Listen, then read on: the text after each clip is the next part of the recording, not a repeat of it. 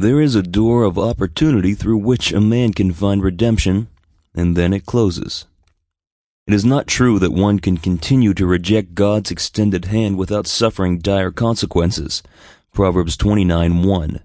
He that being often reproved hardeneth his neck shall suddenly be destroyed, and that without remedy. You that are visiting this message and are not redeemed are in the valley of decision. Two closed doors are in front of you. One of the doors is the door of unbelief and disobedience. The journey when one passes through this door begins with the satisfaction of lustful pursuits, followed by the resultant hurtful situations, and finally, eternal, cognizant death in the lake of fire, a place Jesus also called outer darkness.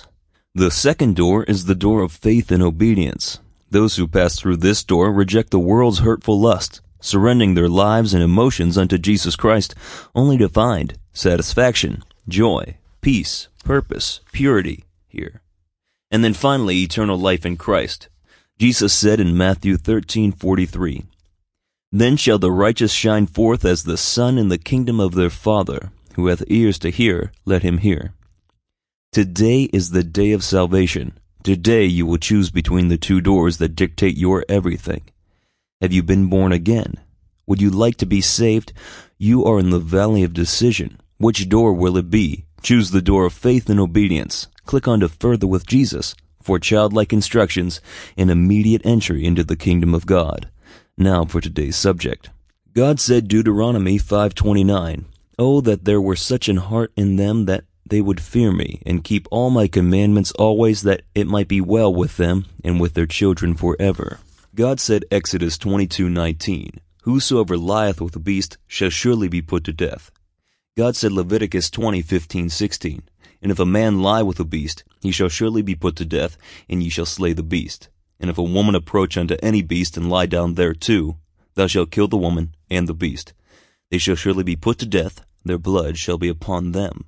God said 1 Timothy 1:8-11, "But ye know that the law is good, if a man use it lawfully." Knowing this, that the law is not made for a righteous man, but for the lawless and disobedient, for the ungodly and for sinners, for unholy and profane, for murderers of fathers and murderers of mothers, for manslayers, for whoremongers, for them that defile themselves with mankind, for menstealers, for liars, for perjured persons.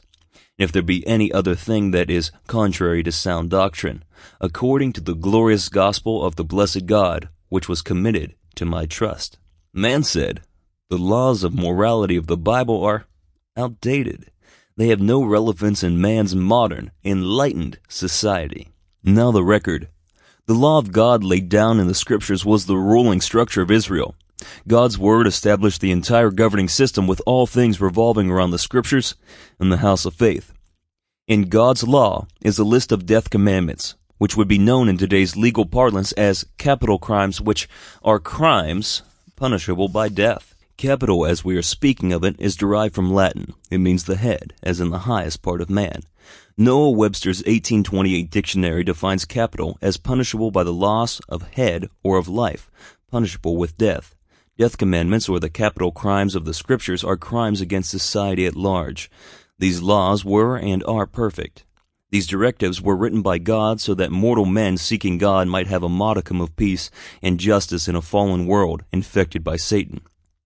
Just recently, a popular U.S. talk show personality was publicly railing on a particular death commandment in the scriptures. He was being interviewed by his news commentator. As a whole, it is embarrassing to the faith to see confessing Christians running from the Bible in these issues, attempting to create a God of the smiley face bumper sticker order. The words of God are true and righteous altogether and should not be revised by those attempting to look genteel, sophisticated, and intelligent. It is true that those who walk in faith and obedience are free from the law of the Old Testament because the law was fulfilled in Christ. But for the vast, vast majority of the world, this is not the situation. For example, the dietary laws of the Old Testament, with the exceptions of things strangled and the consumption of blood, Acts 15:20, are fulfilled in Christ because by prayer the foods can be sanctified, but for the vast, vast majority of the world, they have no such ability. They would be wise to observe such commandments.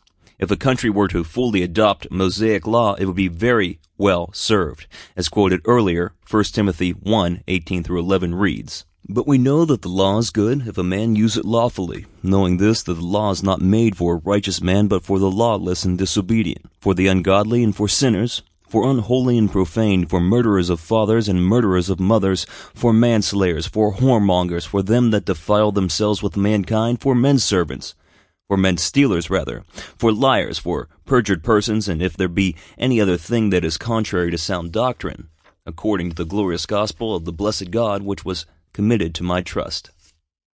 Some debate exists around the issue of Old Testament law and New Testament fulfillment. A good rule of thumb concerning the law would be 1. The law is either fulfilled in Christ, such as the blood sacrifice, or carried over into the New Testament, such as thou shalt not kill. The vast, vast majority, excuse me. 2. The vast, vast majority of the world cannot enjoy the benefits of fulfillment because they are not born again. 3.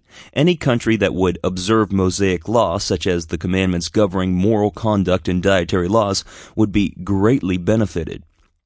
Students of the Scriptures need not be ashamed, but rather should be proud of the law laid down by God to rule fallen man. A short list of death commandments or capital crimes punishable by death would include murder, rape, man stealing, adultery, homosexuality, bestiality. This short list of crimes includes crimes against society at large that yield far ranging deadly consequences. Therefore, severe death commandments were put in place by God. The reason for these death commandments will be obvious when you review God said man said research concerning the last deadly sin on our list bestiality. It must be noted that most of God's death commandments are no longer enforced by the world's governments. The following excerpts are from God Said Man Said feature article Bestiality. If the scriptures found in the majority text authorized King James Version are the absolute truth and the correct way to conduct life, then the consequences for disobeying these life-giving commandments will be devastating, even deadly.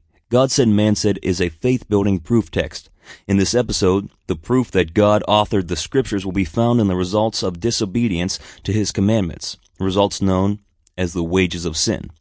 I know such an act is hard to fathom, but most people, including me, but the Kinsey report indicates that 8% of American males have had at least one sexual interaction to the point of orgasm with an animal. The figure for American females is less than 4%, while for males raised on a farm, the number is 17%. This deed, known as bestiality, is outlawed in 28 states. This knowledge is terrible enough, but as you review the rest of this information, the results of the sin of bestiality are mind boggling. Allow me to remind you that all of God's commandments have inherent within them a blessing or a curse. Obey God's commandment, and the doing of that commandment has within itself a blessing. Disobey the commandment, and the fruit of the disobedience will be a curse. The world's disobedience has produced the most communicable disease known to man, short of the common cold, venereal disease. In the world this year, there will be millions of new cases of gonorrhea, syphilis, chlamydia, genital warts, herpes, and AIDS. It is reported that venereal disease was initially contracted by human interaction with animals through bestiality. Christopher Columbus's men were accused of exploiting syphilis to Europe, contracted from New World sheep. Sheep carry the syphilis germ with no damage to themselves, but when man comes into contact with it sexually, and possibly through other ways, the results are deadly. Many have believed that the devastating killer disease, AIDS, came as a result of human interaction with the African green monkey. Now, more information has caused quite a stir in the scientific community. In February of 1999, at the sixth annual conference of Retroviruses and Opportunistic Infections held in Chicago, a team of HIV researchers claimed to be able to prove that every single HIV particle in the world today stemmed from a small population of chimpanzees in West Africa. The sin of bestiality continues to destroy millions. A hefty percentage of people insane, pardon, a hefty percentage of people in insane asylums today are there as a result of the third and fourth stages of syphilis. Neurosyphilis, which is a potentially devastating disease of the central nervous system, can occur at any time during the syphilis infection.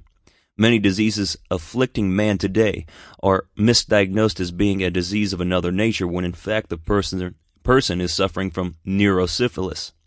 It is recommended, pardon, it is recommended that people diagnosed with chronic mental illness, including schizophrenia, bipolar disorder, dementia, and psychotic depression, be tested for neurosyphilis.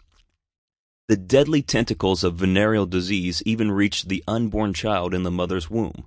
A female with untreated syphilis will transmit the disease to her unborn child, which may result in death or deformity of the child. The tally of death and destruction caused by bestiality is immeasurable, and the bill continues to grow. Truly, the wages of sin. End of quote. God's death commandments were put in place to protect fallen man from horrendous devastation. Blessed be the nation that conforms.